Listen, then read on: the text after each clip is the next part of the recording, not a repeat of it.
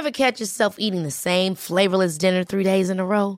Dreaming of something better? Well, HelloFresh is your guilt free dream come true, baby. It's me, Keke Palmer. Let's wake up those taste buds with hot, juicy pecan crusted chicken or garlic butter shrimp scampi. Mm. Hello Fresh. Stop dreaming of all the delicious possibilities and dig in at HelloFresh.com. Let's get this dinner party started. Many of us have those stubborn pounds that seem impossible to lose, no matter how good we eat or how hard we work out. My solution is PlushCare. PlushCare is a leading telehealth provider with doctors who are there for you day and night to partner with you in your weight loss journey. They can prescribe FDA-approved weight loss medications like Wegovy and Zepbound for those who qualify. Plus, they accept most insurance plans. To get started, visit plushcare.com slash weight loss. That's plushcare.com slash weight loss.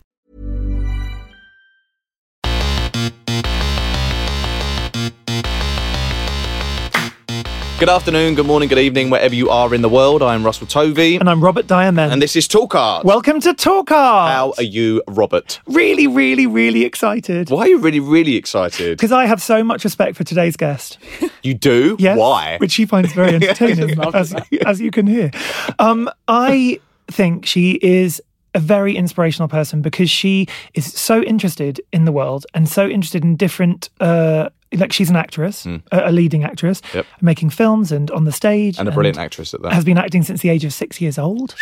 Um, which we will talk about later, Mm-hmm. but um, but actually, I just love her enthusiasm for art, for film, for fashion, for you know being a great person in the world and trying to make the world a better place. Basically, people, yep. So She's a and she- people's person. She's a people's person. She's a people's princess. and super intelligent and all these things. Yep. and stylish and wonderful. Yep. So yeah, t- um, this uh, incredible actress, I think, came to the forefront in a show called Fresh Meat as the character Vod. I think that was the character probably that connected with the most people. Mm-hmm. And when I first started hearing about her, but actually, it was the role in the recent movie Velvet Buzzsaw, which Mm-hmm. is on Netflix, and you can actually watch it now with Jake Gyllenhaal and also Rene Russo, Mm-hmm. who I would love to interview one day because I love Rene. yeah, you're obsessed. Um, I am obsessed with Rene.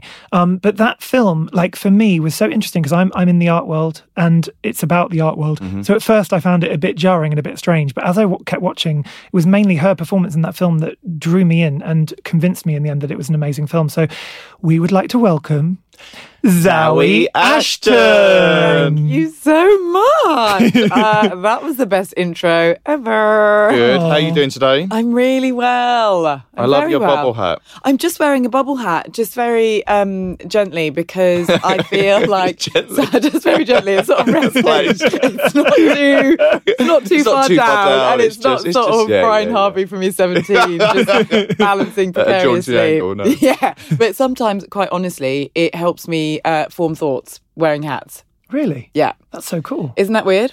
On days where I feel like maybe a bit tired or a bit sort of um, scattered, which I do at the moment because I'm, as as you said, I'm, I'm well, sort of said, I'm performing in a, a play every night and have been for what feels like six months. Is it starting to feel like it's a long job now? It, we're loving it so much. You got It- it's- extended as well, didn't you? We we've extended by a week, and I Right. think that sort of just tipped us into the it's like a sort of cray cray cray zone Got it. because um, it's been hysterical. We, we're we're in betrayal at the moment. Pinter at the Pinter, Mm-hmm. um, and we are meeting as a cast other people from around the West End who are sort of going, "Oh gosh, our play, our run is so long," and we were like, "Oh, when do you finish? We'll try and catch it." And they name a date that's before we end. Mm. and we're like, oh right, It was long- quite, it's that quite a long because I did Pinter at the Pinter last year, and my run was three weeks, and I was like, I want more. And then when you said you were doing like six months, Yeah. basically, I was like, oh, quite gels about that. But Well, do you know what it is? And and it's not a complaint that we're running over time or you know that we're not enjoying ourselves. We are loving it so much. But I think Harold Pinter's life i on stage, the, the worlds that he creates are mm. so intense, mm. but they sneak up on you. Mm-hmm. So we've had like two months of just falling in love with each other and having fun and and doing all the rest of it. And now we're sort of entering into the space where it's like, oh, I'm I'm actually quite sad, and I feel like I've been carrying the themes of the play Wow. quite deeply for, for more than I realised for a very long time. You know, it's quite funny. I said to Russ last night, we had dinner, and I said to him, I was really proud of him because he's just been in that new BBC show Years and Years. Can't wait to see And it. when I watched it, I said to him, it's award worthy. You know what I mean? Like it's that good. Like it's really, really good show on all kinds of levels. The soundtrack's amazing. The script is amazing. The acting is flawless cast. across the cast. Exactly amazing. But um, Thank you. Sorry, I don't mean to be a bit over the top, but I actually am proud No, of him. keep I think it's a great thing. And then I said to him, the only other times I felt that level of pride was when he did HBO's Looking, and then when he's been on stage Loved. twice. Once was um, in Broadway in America when you were in View from the Bridge Yeah. with Mark Strong and some other great actors, and then in London when you did Angels in America. But he said to me, "Oh, but what about Pinter? I thought you really liked the Pinter one." and I said, "Yeah, I did like the Pinter one, but." Pinter's kind of twisted, Yeah. and I didn't actually necessarily come out of any of the Pinter. I saw about four or five of them that season. I didn't come out f- feeling great after any of them. If anything, I felt weird and a bit dislocated and a bit Yeah. messed up, and it almost brings up the bad parts of humanity. But I know that means it's successful, and he's a great writer, and I'm not saying he's not, but it just No. it is a bit twisted. And I can imagine if you embody those characters, it must start to actually almost eat away at you or something. Like I think uh, it also his his language is so poetic and so brutal, but it really does resemble real life speech for- Yes. for, me anyway. But but it's just that slight off kilterness to it that makes you feel like you're potentially just um, in quite a naturalistic play, but actually what's happening is is something much deeper and, as you say, sometimes quite quite twisted, quite Yeah. quite dark. yeah, yeah. And You're playing we an, love art, it. an art dealer in that, aren't I'm you? playing a gallery owner Yes. having just done Velvet Buzzsaw, I know, which is so playing a gallery assistant. Yeah. And as someone reminded me the other day, I had a cameo in um, Tom Ford's Nocturnal Animals, playing a gallery assistant Yes. to Amy Adams. Oh my You're god! typecast. In you my know first that? film with Jake Gyllenhaal, I, I didn't realise I've actually done two films. I forgot you were in Jake Gyllenhaal. Nocturnal Animals. It's not something you forget. You were great in Nocturnal Animals. Thank you. I really, I, I think so too. I think Good. as much as you can do with a minute sort of screen time, I think I Amazing. did. Yeah, yeah, yeah. Yeah. So, who are you basing your art gallery owners on? Do you know it's so it's so interesting the levels of research I've had to do into the art world uh, over the past what would be sort of a year and a half, a couple of years now, because there's no one you. It's one of those ones where truth.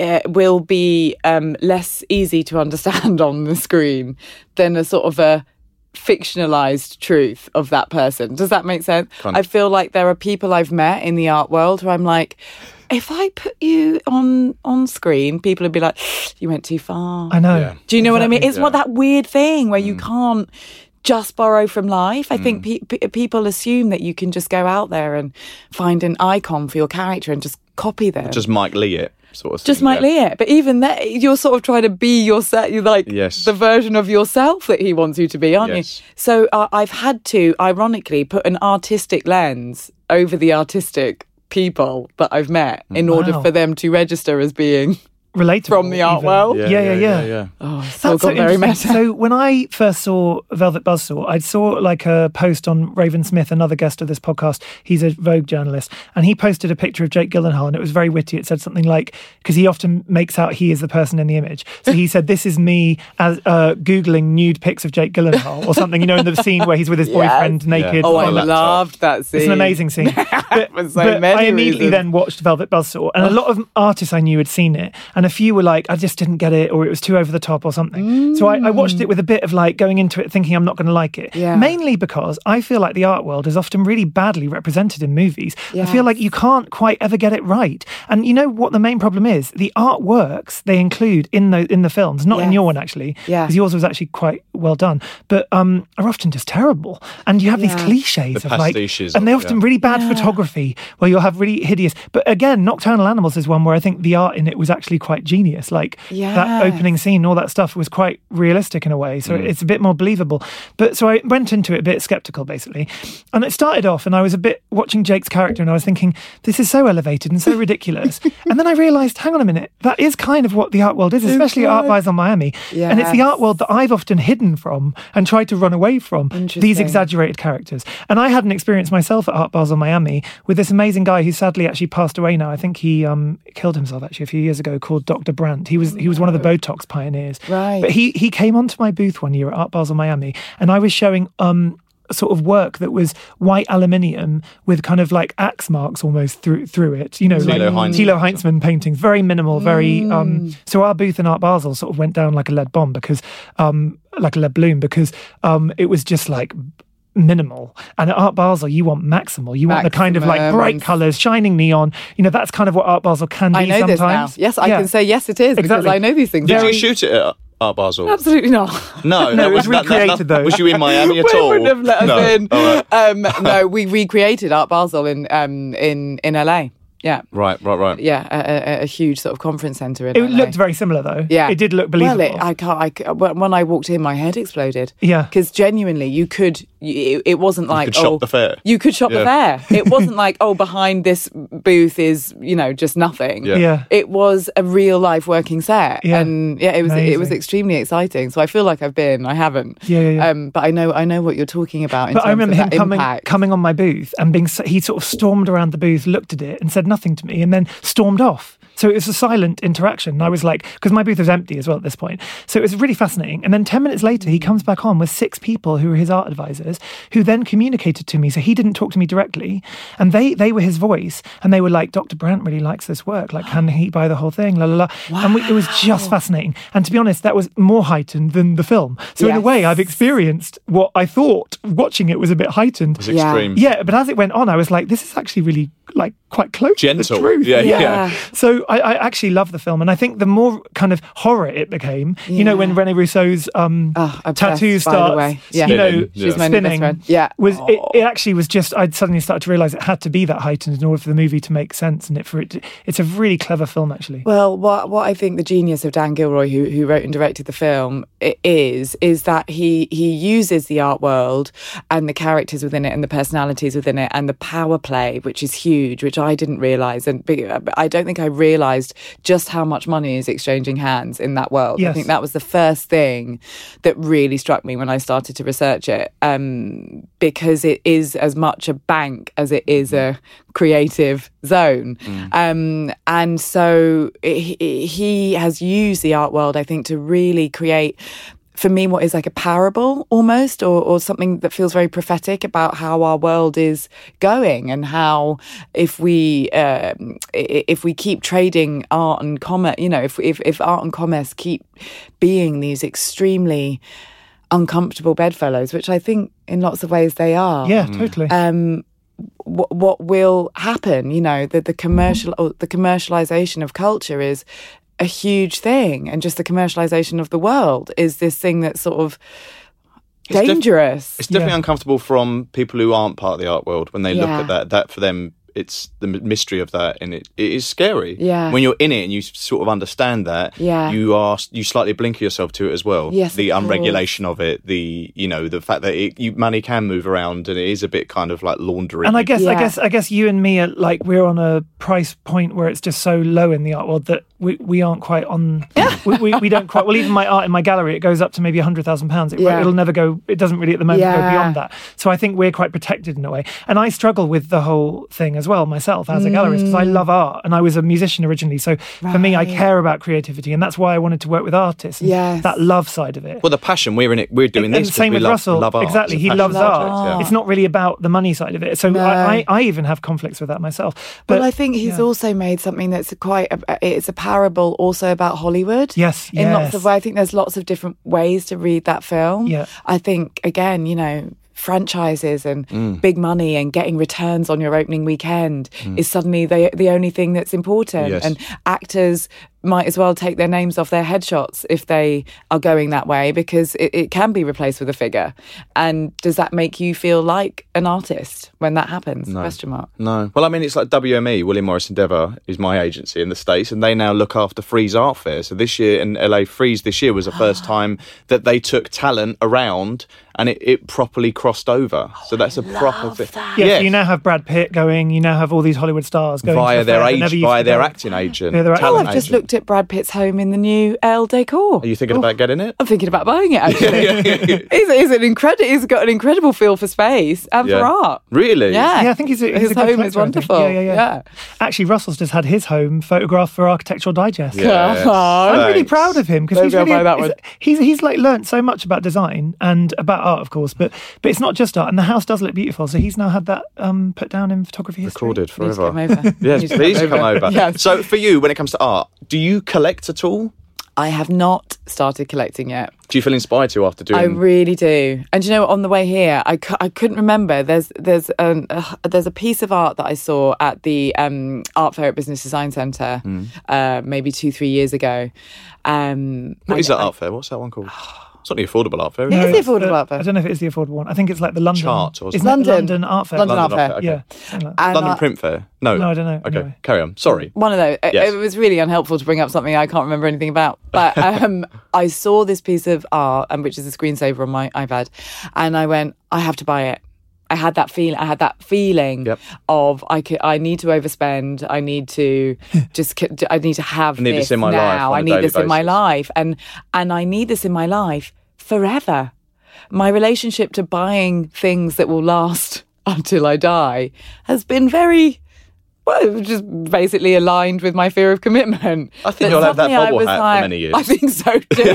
It'll be the only thing left, I think, by the end. Is this cheap? I think I actually got it for free. That's probably what, why I'll take care, such good care of it. But I, I was like, oh my goodness, this is messing with my fear of commitment because I suddenly want to commit to something. And did you? No. Oh. I walked away and went, oh, come on, don't be, don't How be much was it? ridiculous. It was twelve thousand pounds. And what was it? Is an incredible portrait of a man with his hands behind his head, Wow. Like a painting or a like a pho- photograph. Or... see Okay, cool. that. Oh, oh wow. so I need to that's find. I need to find the artist. She was almost looks exhibited like at the Jack Bell. Gallery. Yeah, Like a yeah, drawing. What Yeah, Gallery was it? Beautiful. Jack Bell Gallery. Okay, cool. We, Um, we, we, we'll do our research and we can put it on the Instagram for people Yeah. to see. That would be amazing. I'm good at all that. I'm So, good what, do you finding have images. regrets now about not buying that? I still regret not buying it. And have you contacted the gallery and it was sold? Yes, I have. It was an original. Oh, I was it? see. It's an original, and and and the the ga- the gallery owner said, "Look, uh, I will tell you that the person who's bought it feels as passionately Right. about So it as must have you felt, do." does that feel good for you or annoying? Annoying. Yeah. Yeah. I was like, But I must say, sometimes the first thing you see by an artist, even if you really soul connect with it, might not actually be the one that you'll end up loving long term. It's really strange. So maybe if you keep following that artist's work, Yeah. they might make something else that then actually is the one. And I, I believe in karma and all that kind of Art stuff. karma, not art yeah. karma, yeah. we have the little jokey phrase art karma. But like, you know, if it's meant to be, it'll be. that. Yeah. For example, um, Russell bought this work in an auction once for charity that I wanted to buy, but I told him about it. So he bought it for like 800 quid. And then five years later, he was like, you know what? I've got nowhere to put it. I know you loved it. Why don't you have it? And I now live with it in my lounge. And I, I always wanted it, but I couldn't have it. So you never know. It might even come back to you. It might come back. Wh- wh- One of my proudest pieces I have on the wall is a it is a knockoff copy Tretchikoff, but it's the African Wow. woman, and I found it in LA, and In I a junk shop or? i- in uh, uh, like um uh, there'd been an estate sale. right. Oh, wow. I love those. All the stuff from the estate sale Yeah. had just ended up in this kind of temporary shop, Wow. furniture shop. And it was my last day in LA, and I just auditioned. Quite, this could be quite awkward. You you know what this is like, Russell.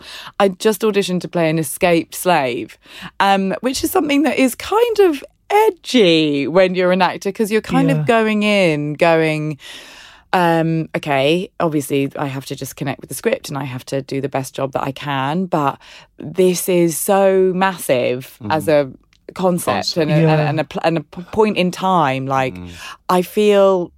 I don't feel okay. Like there's so many questions, and there's- embodying that is very hard. And uh, and when I came out of the audition and literally walked, you know, two streets away, and there was this estate sale, and there was this incredible, proud African woman, this Tretchikoff, and I thought I need that. I'm going to take that as a thing to remember this. So Tretchikoff moment is, is a 60s kitsch artist who did the, the very famous, like the blue-faced woman, Yes. and they're got, got quite bold backgrounds, and they epitomise like 60s interiors. Yeah, you yeah, yeah, a lot yeah, of yeah. bamboo Yeah, and stuff yeah. like that. Yeah. Yeah, yeah. And they And have, and- and they were, you, and you know, like what's what's the film Big Eyes? It was around that sort of time, yeah. with the the artist making the work of them, all them kids with the massive eyes. Yeah. and they appear a lot. So I mean, they were heavily, they were heavily made. So you probably got, I might have something good. you might have something good, but that's great. And that you live with that in your house. I live with that in my house, and I and I uh, got it through um, cu- not customs, but you know when I took it when I yeah when I took it to the um, to the um, checking my bag in, they were like, and I was like, how much is it going to be? And they were like, mm, probably about three hundred pounds to ship something like that back. And Right. I ended up getting into a chat with the guy who was you know trying to charge me this sort of three hundred dollars, and we found out that we had like loads in common Oh, wow. We both connected over art. We both connected over food. He was like of Turkish heritage. I was like, I live in a very Turkish community.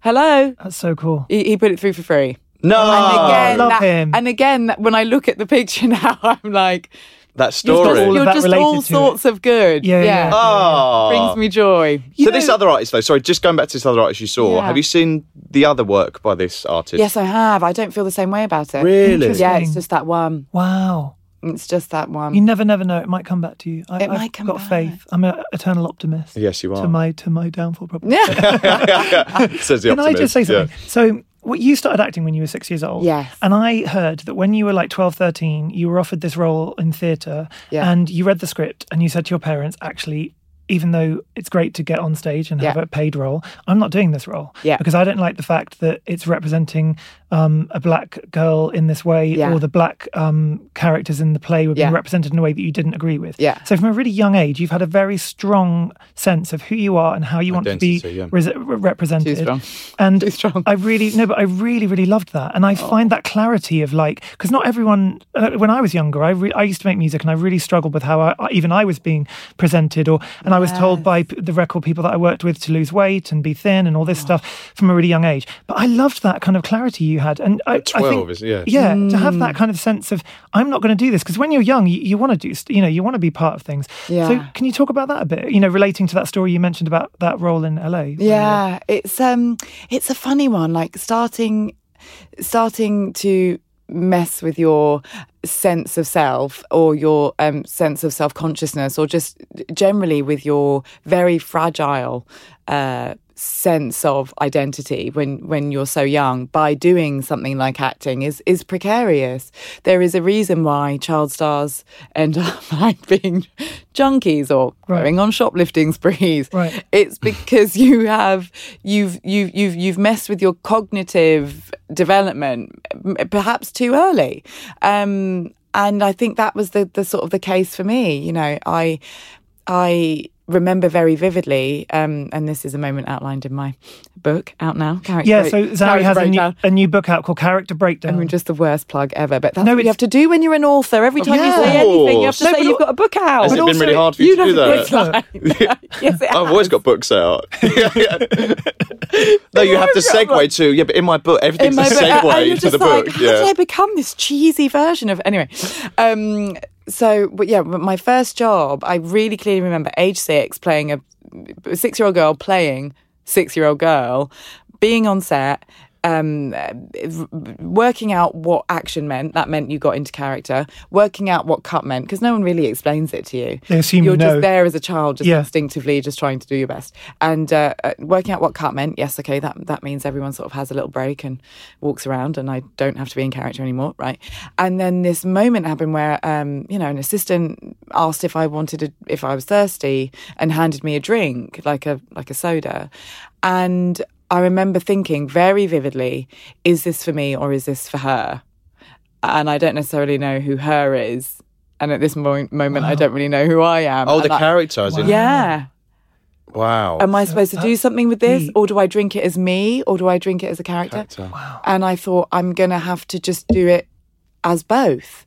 And it was, I suppose, like a bit like Alice in Wonderland, you know, the taking the, the little eat, Eat me, me. biscuits Yeah. and then sort of falling into a strange world. I think when I took a sip of that drink, I was like, That was your commitment to this is, this, world, yeah. is, this is my I'm commitment actress to now. a An assistant's brought me a personality diet to coke. Yeah, yeah, yeah, this is it now. I've signed the contract with the devil. Yeah. But just to remember, you're age six. Yeah. I mean, wow. Yeah. You've always powerful. had this incredibly um, openness with uh, being able to reflect on whatever the situation is you're in. Yeah. Like at 12, was people trying to talk you around, like, oh, just get over it, just do it. Was your agent like, what are you talking about? Just do it. The fact that you have that ability at that age to kind of understand your position in the world is Yeah. amazing. Oh, thanks, babe. I mean, in many way, in many ways, if I had come from a, a, an acting background, if both of my parents were um, people who had more of an understanding about, okay, look, this is a West End theatre, and you're 12, and it could be quite good for you, or whatever, maybe things would have gone a different way, and I would have been able to talk about my feelings in a different way. But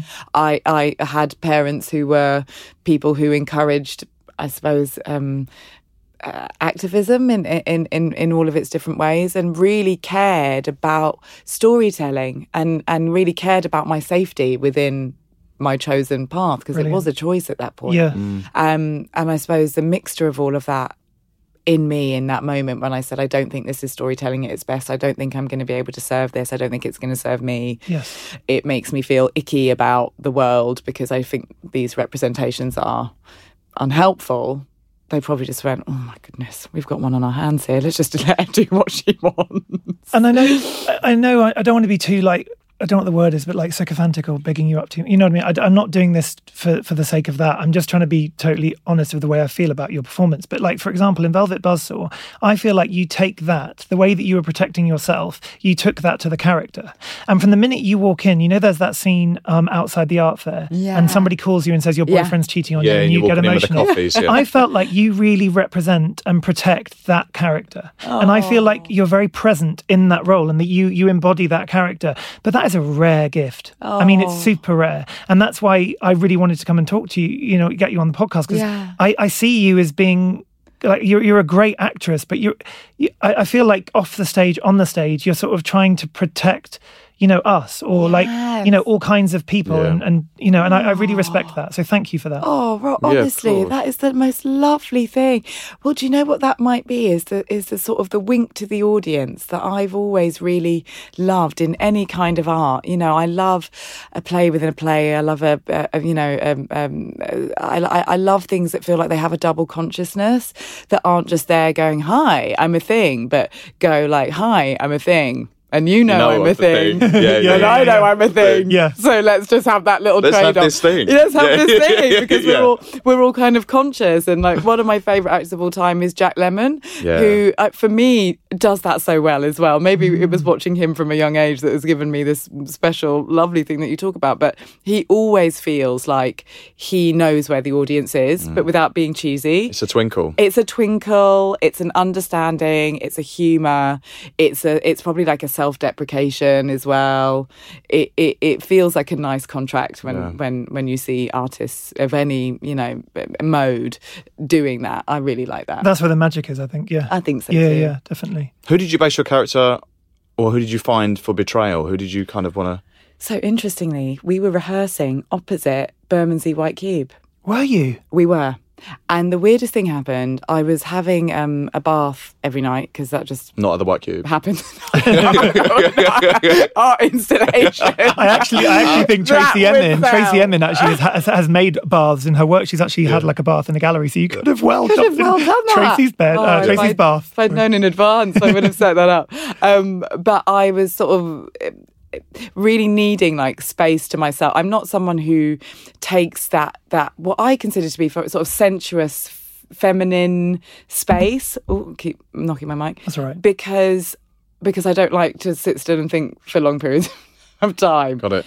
But I suddenly was like, I really maybe it's being in a play with two men, Yeah. three men. There's a waiter character as well, and I was just like, I'm just going to take this sensuous room every night, and I'm going to have a bath with like salts and oils. I'm not that person, and I was in the bath, and I was thinking, who would my character, uh, Emma, the gallery owner in Betrayal, be friends with? And instantly, Tracey Emin came to my mind because she is someone who explores that that space between the the, the the feminine or the um, energetically feminine or the female or you know the sexual um, so she came to my mind and i started to google uh, videos of her and one of the first things that came up was that was her incredible shorts about her abortion and I was just going, oh my, why haven't I seen? They're very much in the 90s. You know, I was, I was like, why haven't I seen these before? These are hugely moving. I feel so connected to this woman. I feel so connected to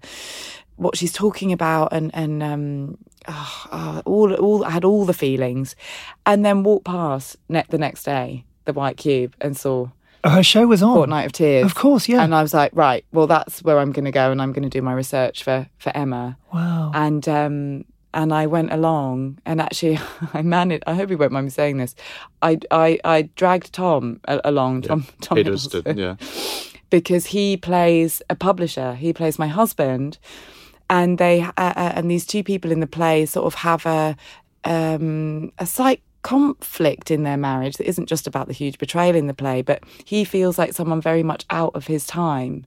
He feels in an, in, in an older world. And I, as the character, feel like modern and like I'm moving forward and I'm mm-hmm. going into a very contemporary space. And I thought wow. maybe this has something to do with their differences in their relationship to art.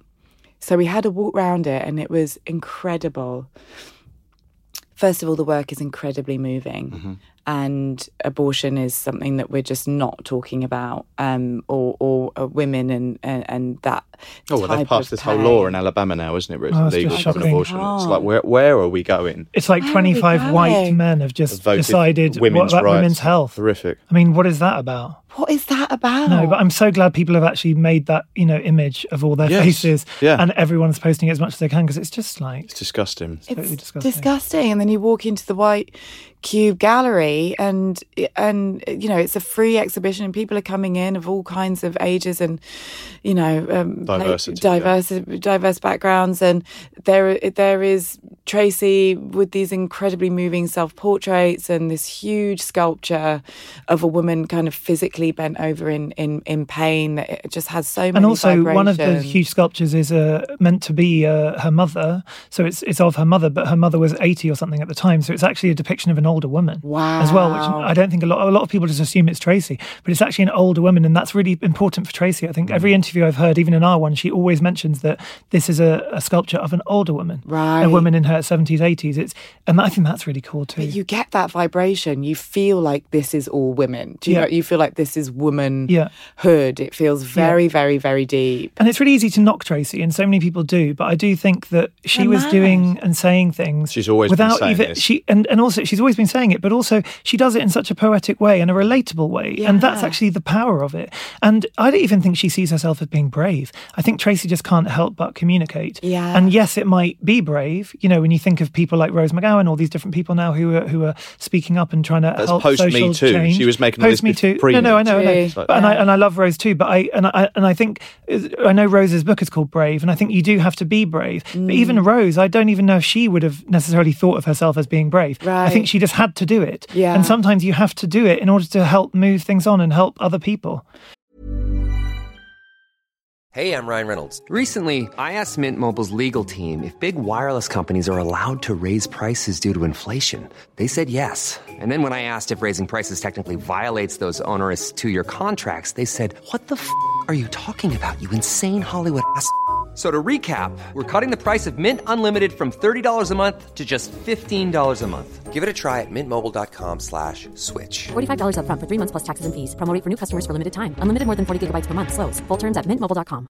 Ever catch yourself eating the same flavorless dinner three days in a row? Dreaming of something better? Well, HelloFresh is your guilt-free dream come true, baby. It's me, Keke Palmer.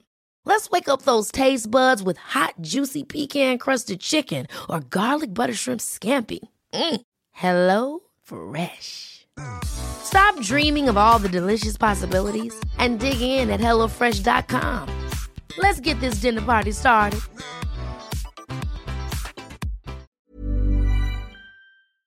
I know. mean, the male gaze is well, it's everywhere. And what I what I love about Tracey's work and what what felt so special about that symbiotic moment when I sort of thought about her and knew that she would be a key into a character, and then realised I'd been rehearsing for sort of you know two or three weeks opposite her newly opened mm. exhibition uh, was that it, co- confrontation and looking down the lens is so important. I think, especially when you're a woman and whatever that means to you, it's it, the, the days of coquettishly kind of looking down and to the side in a way and being Princess like, Diana. "Am I being viewed? Yeah. Am I not? Yeah. Uh, you know, oh, what, am am I on? You know, am yeah. I in your gaze? Am I not? I, am so powerless. It, it, there's space for that, of course, but. I think when I see work like Tracey's, where it's like I'm looking down the lens, past you, mm-hmm. through you, into my own eyes, into my own future, I just I weep. I'm very moved by it, and it stays with me. What so that's that's what's underneath what my character and betrayal. Loved it. Did he? Loved it. But we had this brilliant moment where we were like, "Yeah, totally. This can." This can come into a relationship. Your your your your feelings about culture.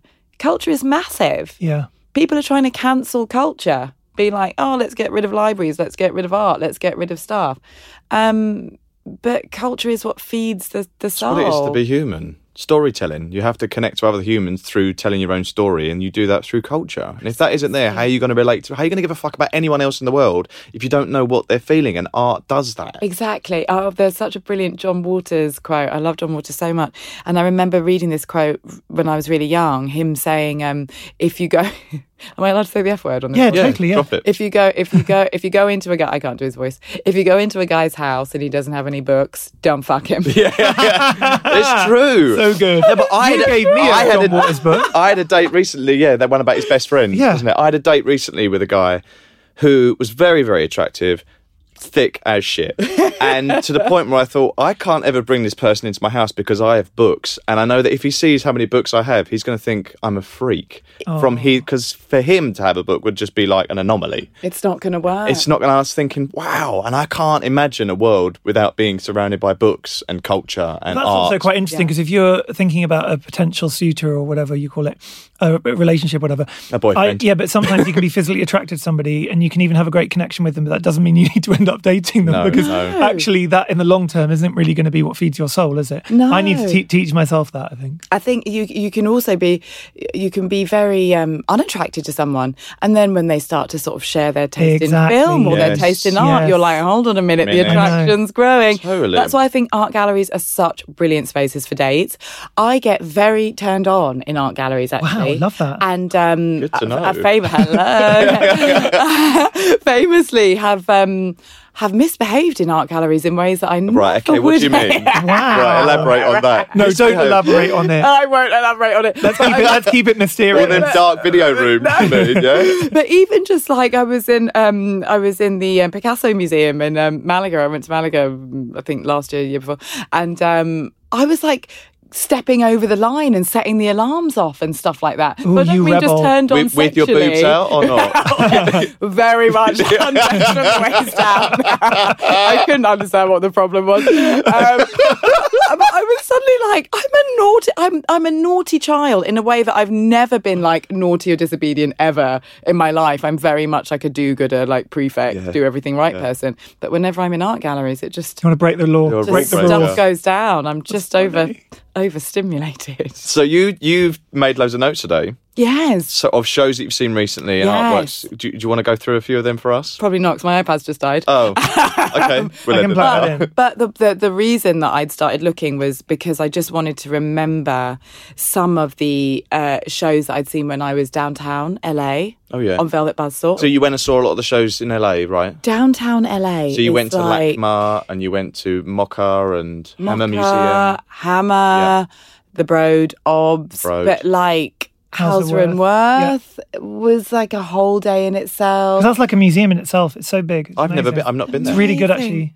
They've got a nice Oh, you're restaurant, a really good gift shop. it. Weirdly, you know, I love my gift shop. I love a gift I shop. love a gift shop. You do, and you for people listening to this podcast, it's really worth checking out um, Gemma Cairney's podcast, which is done for BBC Radio Six, and actually Zawe is a guest on it. And you, you were in, you were interviewed by her in a shopping centre, Yeah. and you even talked about Andreas Gursky Yeah. in that and that Oh, photograph. my fave. you love that one. Oh, I love that. So one. where did well, you that's see that? Probably the first thing I bought, to be honest. When I went to Mo- when I went to New York for the first time, I went to MoMA and I fell in love with Andreas Gursky, and Yeah. I got what will now be actually um, a limited edition print of his ninety nine cent store So picture, good. photograph, which I'm obsessed with. Wow. So I have collected, Wow. maybe, and you live with that. That's up and framed. That is in my heart and soul. That's at home. Heaven. Yeah, yeah, heaven. What else did you see in LA that stuck out for you? There's a there's a photographer called Deana Lawson, and she is a, a contemporary American photographer, and she is working specifically with with the, the images of black people. Is she African American herself? Yes, she is. Yeah, and she is. Uh, as far as I can tell, as far as I'm receiving it when I see her work, just placing the black body or the black image in, in, in places that you wouldn't necessarily see them or in ways that you wouldn't necessarily see them. So sometimes they're like hyper real scenarios, like a mother and her daughter, like posing in their swimming costumes in their f- living room or their kitchen or whatever, you know, like very um, unposed, completely domestic sensual, interesting sort of realms. And then th- th- there's this one that I, lo- an image of hers I love, which is called Cowboys, which is two black cowboys, sort of in this very, very dark background. And it's these two black men with, with um, kind of bandanas around their faces and this extremely atmospheric light and you realize huh i've never really seen a black man on, on a horse before Wow. in uh, generally do you know what i mean Yeah, yeah, and yeah. there's so it works on so many different levels it's kind of playing with gangsterism but it's also playing with like folklore and westerns and Brilliant. i just love the way that she's that she's futzing with with with uh, with identity again one of my themes as you've said um Where so did I you see that really work? enjoy- Did she have a solo That was somewhere? at MOCA. So Right. there was some stuff of, her, of hers at MOCA. Um, Kerry James Marshall. Washi- Kerry James Marshall Of Kerry James Marshall. was the main event at Yeah. MOCA at that time, and That I was is really phenomenal. hit between the eyes. Oh my god! I think Phenomenal. he's Was that and that was the Met? greatest. was that the one that came from the Met? Did it go there? I think it travelled, yeah. Uh, maybe it was that. Uh, it, I think it looks different though. I think the because the installation, the rooms are so different. Yeah. I think that's right. I think someone said that to me. Oh, I haven't yeah, seen the LA. I saw in New York sort of retrospective that was just life changing. Yeah. oh, it's just, it's so lovely when that happens, isn't it? When Was you aware of his work before? Or did you No. start- wow. That was like one of those like Wow. in a sweet shop Yeah. moments. Yeah. I was just blown. I was really blown away. Yeah. But so many people are when they come to his work and they don't know it. They are flawed. People are flawed by that work, and they're like, "Who's this guy? Why do I not know him?" Also, his um, Yeah. he in the New York show, he curated a separate kind of room or part of his exhibition that was on display at the same time of other artists and um, other black artists from history that had Mm. kind of been ignored, and some of them were in museum collections. Like they might have one painting Mm. in a collection, but it was never shown. And he brought all of it was so good. I mean, there were some paintings in that show that like. Just you know, mind-blowing. totally moved me. I mean, incredible. I think love him. One of the one of the best things to happen to me over the past couple of years was uh, that I did a short documentary for the Tate Britain about an artist called Lorraine O'Grady mm. as part of the Soul of a Nation exhibition mm. that happened at the Tate Modern, and it's you know undeniably one of the largest collections of artists from the African diaspora that we've ever had in the United Kingdom. And it's, you know, 2019 at that point. Mm-hmm. It was like 2017, 2018. Yeah, yeah, yeah. And I just remember walking, and, and Zoe Whitley and Mark Godfrey, who curated that show, kind of took me around the show. I was so lucky to have that opportunity. But one of the best things about it was they had put artists in dialogue with other artists, artists that had found huge fame instantly as, as artists of colour in conversation, literally wall to wall, with artists that never really had their moment, mm-hmm. but you know, posthumously had a moment. Or it was just so. and they were British-based artists, or was it international? International, Right. completely international, Yeah. and it and it just blew my mind, and and I had no idea also who this artist Lorraine O'Grady was. What's her work like? It's it's incredible. She she became a live performance artist when she was forty. She decided to do it late in life, and she created some really really interesting installations in in America, and um, also is working in very interesting ways, sort of digitally, and you know she's in her. 80s now and she's still working Have you met her? yeah, so we met and I interviewed her for this for this short, and she gave so much insight into who I was as an actor, because she was like, sometimes as a, as an, a female artist of color, you are being asked all the time to present something that's either so strong or so broken that actually you don't understand where you sit because of course you as a person are a mixture of all of those things. You can't just put forward one idea of mm. Who you are. Um and and i was like oh my god that's so true. Like half of the scripts that i get sometimes i'm like why does this woman just seem indestructible? Or why is why does this woman have absolutely no no spine um where are the where are all the bits in between? Because that is the stuff that's harder to understand but it's always the stuff that is most interesting to play. Totally. Would you want to play her one day? Oh my goodness i'd love to i'd love to play an artist Yes. Be amazing, wouldn't it? Maybe that's I something you could even like produce yourself. i think Or like, so. yeah, Ru- Russ and you could get together and think about this. And think about it. I love that idea. My my younger 'Cause how brother cool, is what an a great story, though, like- incredible artist. Actually, Oh, and I would love to give him a shout out. Yeah, Sam Ashton, and his Instagram is Hand Texture Gallery, and he he is he is the artist in our family. Oh, wow. And watching him go through everything that he's been through, you know, he was at the you know Royal uh, is at the RAC, this inst- RCA. RCA. Sorry, why did I say RAC? It's like a racing c- company. Someone was talking about that the other day. the RIC Club, which is male only, wasn't it? And they've only started letting females in the last two years. Maybe that's why you- Is that the one? Shows you the type of circles I'm moving in at the RC moment was at when the I mix up the RCA. RCA Yeah, with yeah, the RAC. Uh, Monaco calls. Um, uh, yeah, he went to the RCA, and and that that journey of being institutionalized as an artist is very interesting to me because I went to drama school. Yep. And um and and that was you know came with all of its sort of complications because you can't really institutionalize something as objective as acting. Mm-hmm. And I don't know if you can institutionalize something as objective as art Mm-hmm. and finding your voice and your identity when you come out of. Well, did he feel a bit bashed like by it, that. or- I think it's he was so accomplished when he arrived that he left feeling like he wasn't as accomplished as he was when he got there. So, like as actors, they make you question every emotion rather than letting you be instinctive and just forgetting about that. They make you go like, so then you become technical, I guess. Technical. Yes, which is boring. yeah, Yeah. and sort of maybe severs you from your truest instincts. Yeah. a bit. Did he? But he got them back. he's he I think he's got them back and he's God. he's he's producing work at a you know a really incredible rate and um What's he? What's his medium?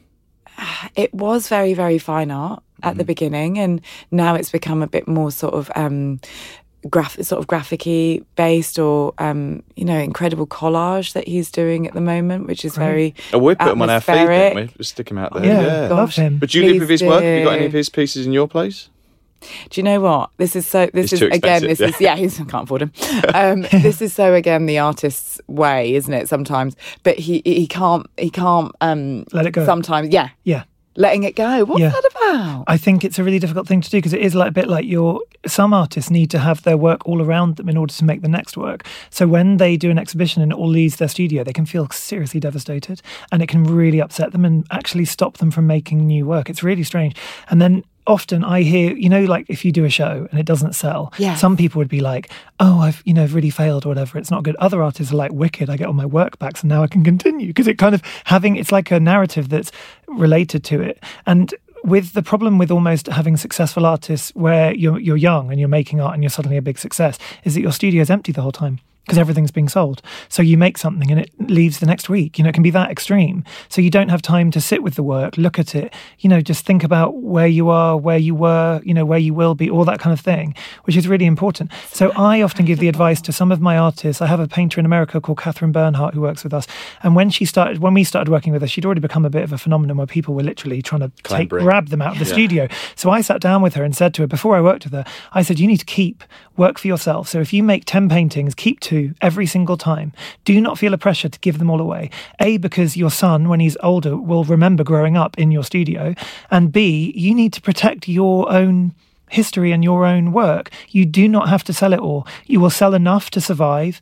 And she was so shocked, I think, that I told her that. No one else had really told her that, maybe. that And and I feel like I don't know where I even thought of that, but I just suddenly felt it with her that I could see the studio just being empty and her making a lot of money and all that stuff. But it doesn't that mm. doesn't bring like greater work in the future. And now she has a whole warehouse, I think, full of paintings that she keeps. And then also in the long term, museums want to buy your work. If you sell mm. everything from 2015, the museum can't have that work that was great and of that time, you know?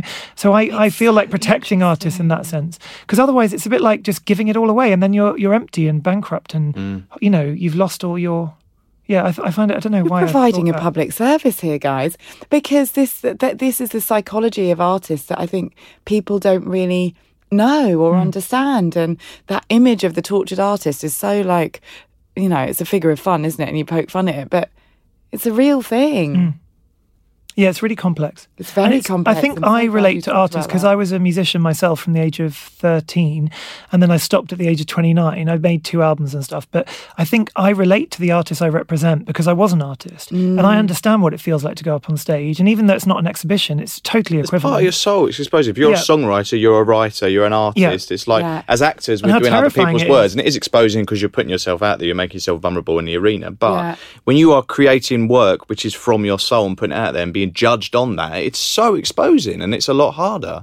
What you're saying about the work being sold straight away, the incredible thing is when artists get discovered later on in their careers Yes. Yeah. it's amazing because they have so much work and you can see every period. Totally. so you have a retrospective view of that artist how they were existing. That's happened with a lot of female artists at the end of their days. But in velvet buzzsaw it goes with the d's is the artist Yeah, who you yeah, discover who yeah. steal his work. Yeah. the dead guy dies in The the, apartment guy, block. I mean- but everyone's like what? This is crazy. And it's been there the whole time. And also, No, I think sometimes it's, it's so tricky with estates when someone's no longer alive because often the family might not have any understanding or education of what it all means. So mm. they just think, oh, well, I'm getting paid, so let's just sell the art off Yeah. or whatever. And it's interesting in that film, this idea that the artist actually had in his will not to to destroy everything and not to sell it all mm. and not to ever show it to anybody. Yeah, and and that's show why it all starts, he comes back, it's like, you know, the, the idea that he's maybe haunting all these people and burning it all and making sure all the art does explode is because he didn't want it to exist. Yeah. And sometimes art doesn't need to be made to be res- to be have an audience. Exactly, an isn't it audience. incredible that that worked? Like that Henry Darger, that reminds me of. That's the artist Yeah. who did all them. Do you know his? He's like an outsider oh, that was the artist. Haunting, but Yeah. he does all the all the schoolgirls, and they're all kind of very risque dressed, and it's all very Super macabre, strange, super yeah. strange. And he just lived in his mother's uh, house until he died, and he used to make this work, and nobody knew it was there. And then when he died, they found this work, and it's like became become a phenomenon. It's very haunting. Very Jake and. Dinos Chapman are Yeah. massive fans. It's very kind of macabre. Yeah. and these girls are kind of being tortured and raped, aren't they? And it's, It's kind very of like wrong, um, yeah, Goyer esque and yeah. death. And, but, but you know, it wasn't made to be seen. That was his perversions that he was putting on interior paper. world, yeah. His interior world, but it's now out there in the world. But and it's become kind of fe- maybe fetishized, or something. It's yeah. kind of strange. Yeah, You should look up his Very, work. very It's, it's, complex. it's really complex and incredible. But that was definitely work.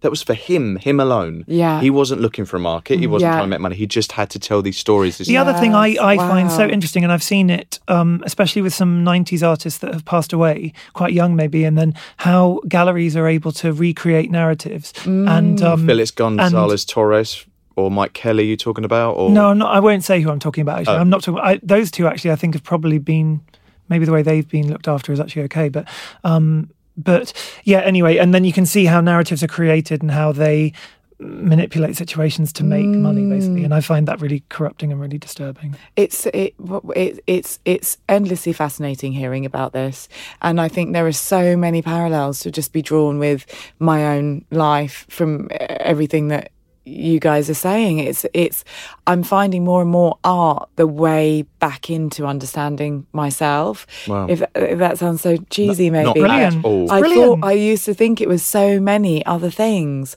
and maybe these roles have actually been sent to me so that I Realise that. reconnected in a very sort of im- impassioned way with art because, uh, like you're saying, the institutions of it, the psychology of it, the feeling of it, the danger of it, the way that maybe it will never be seen, the way the relationship to the audience. I just, oh, it's just all it's just all it's so um it's it, it's really helping me therapeutically Amazing. in a in, in a massive way so um I think it's been the same for Russell and I as well. I think that's Really? how we, we got into it. Because I, I got into art because of family trauma, because my brother died. And I got into Frida Kahlo and the narrative of surviving through making art and being creative. And then music like Tori Amos, like, um, you know, where you would talk about your your your troubles and then somehow you make mm. that a positive thing through helping other people through mm. music and helping yourself through making music all that kind of stuff.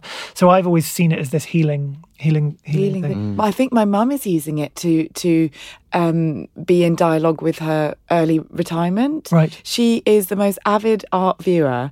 She's on every guest list in town. Just so you know, Vicky. Love it. She's just That's great. incredible. She goes to everything. It's got to the point now where people think she's this sort of very Socialite. wealthy. Yeah, exactly. Secretly wealthy. So you turn up to events and you're East like, Mum, African. what are you doing here? I didn't know you were going to be that. here. you know, kind of you know what though? That is a wonderful trait to have. You know why? Because if you're you're an older person, I think the best thing you can do to stay like young and healthy is to be interested in the world and to keep looking at things and learning new things. I was talking to my mum about it yesterday because we interviewed Janet Street Porter and Janet was talking about this idea of um, wanting to. She said something in an interview that while I was researching um, about in Uber taxis, she jumps in the front seat always because she wants to talk to the driver and get all their stories and talk to them. Because exactly she the wants to meet new people and get new ideas every day. You are like that. I started to. I, I deliberately started talking to every Uber driver I, I got in with in in New York when I was there.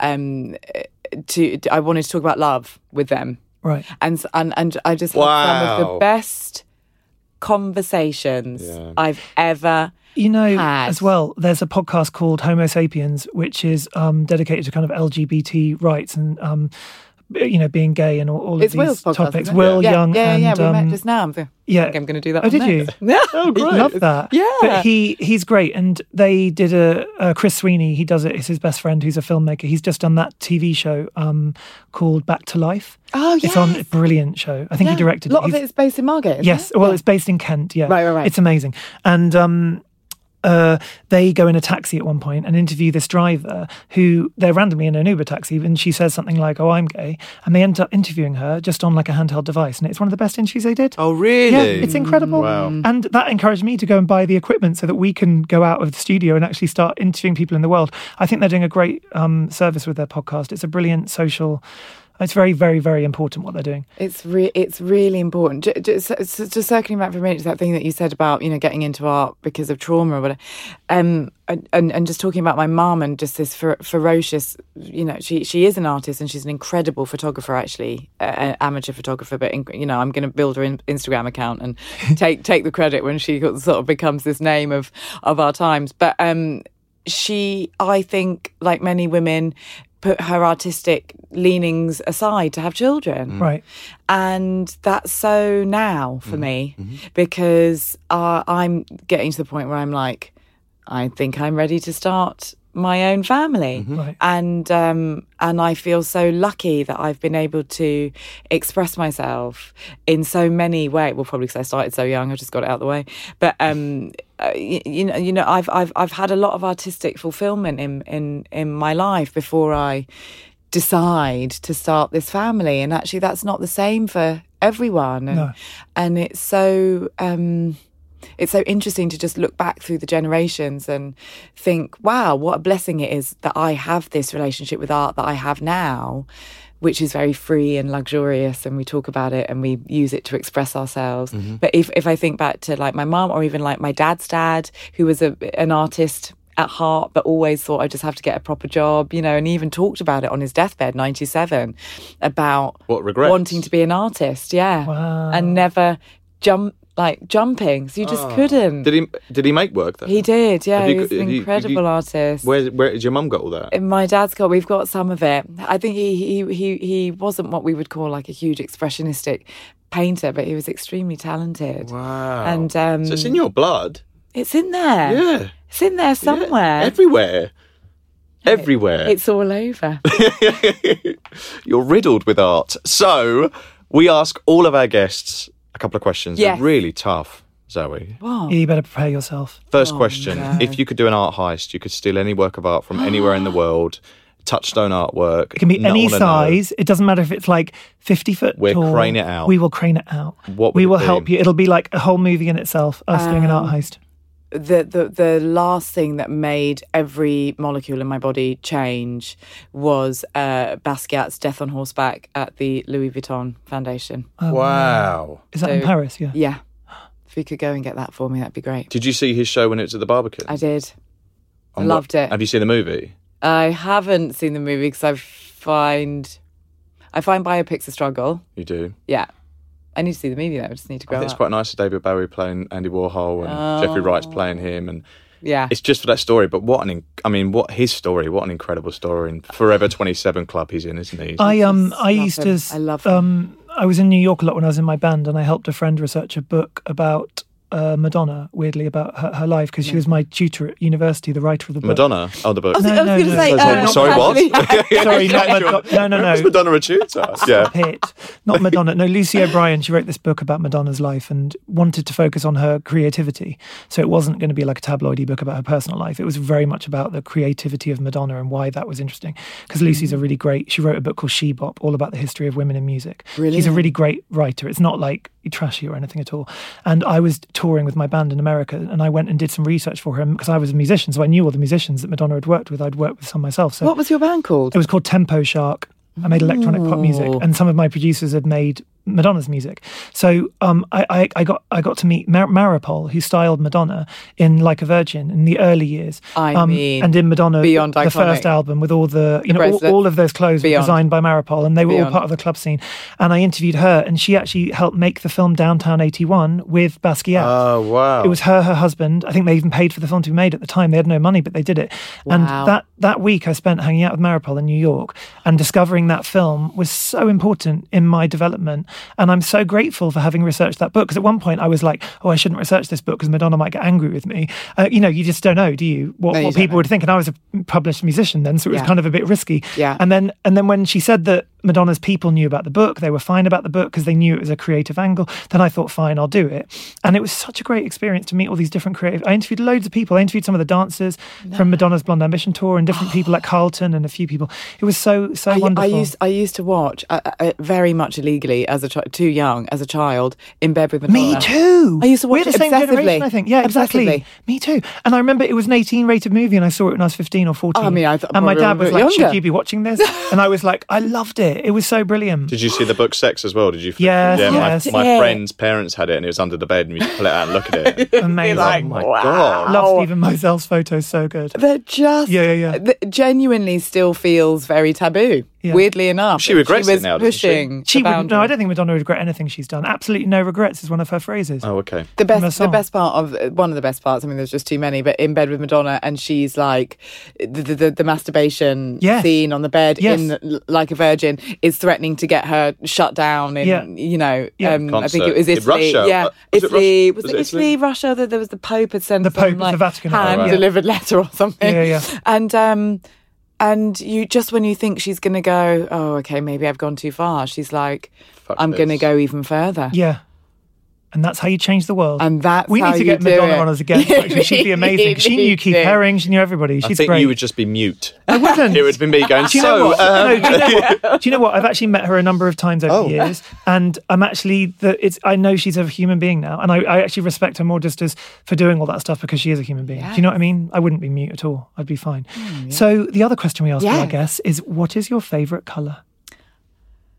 Uh, this could be controversial, but mm, my favourite colour is black. Is it The Joy of Black is a book that I plan on writing. great? Obviously, I'll need to be kind of. Is it have like the joy of subheading. sex? But yeah, no. kind of. Yeah. I um when I uh, had my first home, was lucky enough to purchase a property with someone years ago, and um one of the joys that I found decorating was experimenting with color. Mm-hmm. And I painted my living room completely black Wow. because I'd seen it in, you know, probably Architectural Architectural Digest. Digest. Yeah. And um, the joy that it brought me and the joy in researching the colour black was so surprising because it's so underestimated as a colour or a tone, however you want to say it. For an interior, it. you mean?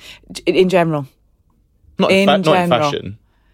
Yeah, in fashion, in think? everything. It just blew my mind open. Mm. Just just what it is to experience black in like a block, mm. you know? Um it's it it's not depressing. Mm-hmm.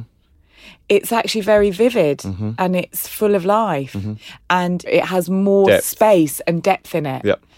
than white and it reflects more and it's um sets things off in ways that I never expected and um so the, the the discovery of black for me has been incredible and I always knew that it was kind of my favorite color but I would always weirdly say things that felt more palatable when people asked me what my favorite color Yeah, was yeah. I'd be like oh you know Pink. deep Yeah. blue Yeah. yeah. oh yeah But deep like blue, a, like- like a cobalt yeah cobalt. Really deep blue does have reflections with black anyway. It does kind of have that sort of depth to it. What did people think when they came to your house and saw your living room all Loved black? it. They did. When I said I was painting it black, everyone was like, Yeah. "What?" It's got I know. like, a Have Tim, you like gone a? Tim Burton movie. I was like, Exactly. yeah, yeah, like, yeah. are you living out the childhood rebellion that you Are never you a goth? had? Yeah, yeah. Just tell me, are you emo? and I was, just like, I was just like, no, I think it's very chic and interesting, and and people came over and and absolutely loved it. Really? The, Yeah. the other great thing is not many other people do it all the time, so it's kind of a lot of people just paint their house white, don't they, or magnolia or whatever. Yeah. So when you do do something like that, it's a statement, and it is really great. It,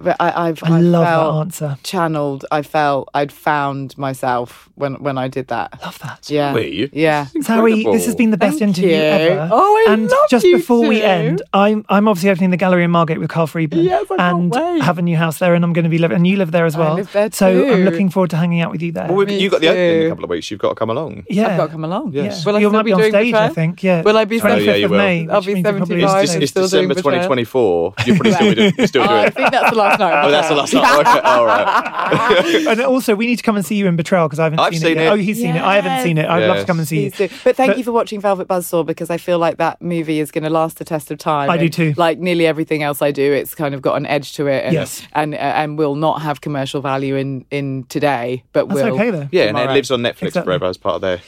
And Rene. Russo is my new best friend, and you should be obsessed with her because she's amazing. I really can you That's just try and get her to come on this podcast because I've been a hero. She's one of my heroes. I don't know if you could deal. her. her. realness. We're doing We an should get American Jake on. series. Can we get Jake on? We're doing an American He series. collects art, doesn't he? Man, Jake's an arty. Yeah, Art. he, Love he's, it. he exists in them He's, circles. he he Well- he very much exists for art, but um yeah, Rene. We can continue this conversation. but what's your off air. Instagram quickly? Yeah, Oh, it's Zawe. Chazawi. Like share. like like like Kylie. Madonna. You know I'm trying to work towards single names. I, want, I just want to be Russell. Love that. Love that. Thank so you. uh, everyone follow at Zawe. Buy Zawe's new book, Character Breakdown. Um, who's it published by? It's published by Chatto and Windus. Great, and that's out now. And um, it's been such a privilege to spend time with you. I feel like we could do a whole series with you. You could just Yeah. keep coming back on every month. Yeah. Um, yeah, I love this. Um, thank you so much, everyone listening. We're going to post pictures of all the works we've discussed in this week's episode on our Instagram at Talk Art. Um, please give us uh, lots of love on Apple Podcasts. You can give us five stars. That would really help. Lots of love. We'll be Thanks back a lot. soon. Thanks, Zawe. Bye. You've been listening to Talk Art with Robert Diament and Russell Tovey. Follow us on Instagram at Talk Art, where you can view images of all artworks discussed in this episode. Recorded at Spiritland London by Anthony Shaw and edited by Gareth Isles. Subscribe to Talk Art on iTunes and Spotify. Give us a rating and write us a comment. Thanks for listening.